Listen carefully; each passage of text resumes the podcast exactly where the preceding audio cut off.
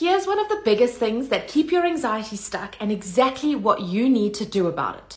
Honestly, in my work as a psychologist and an anxiety coach, in every single one of my programs, I am yet to meet somebody who does not have this thing going on for them that is not keeping their anxiety stuck. So, if you have anxiety, you are more than likely doing this thing and it is keeping it stuck. So, what's the thing? Avoidance. Now, avoidance isn't a big swear word. There is nothing to feel ashamed of here. So, if you're one of those people who are stuck at home because anxiety won't let you leave, or you can't get in your car and drive, or you can't go to a big, busy store, you're not alone.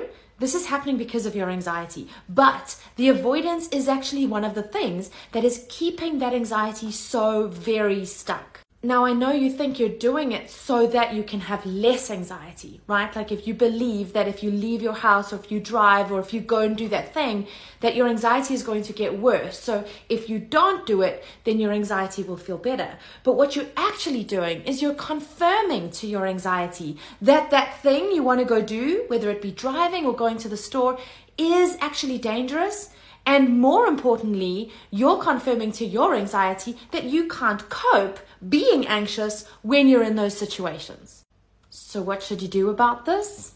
Well, yeah, you need to go ahead and do those things. But I do not think exposure is the best course of action here. Exposure is very different from engage, which is what I teach in my four step ease method.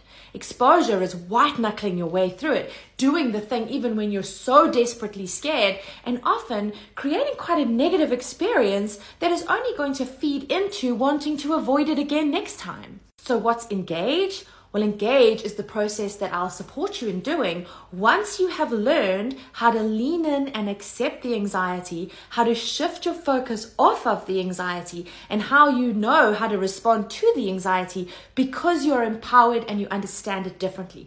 Like you have got to remove the fear that you experience about the anxiety and the core beliefs that are generating that fear before you can go out and take those steps to engage. Shortcast Club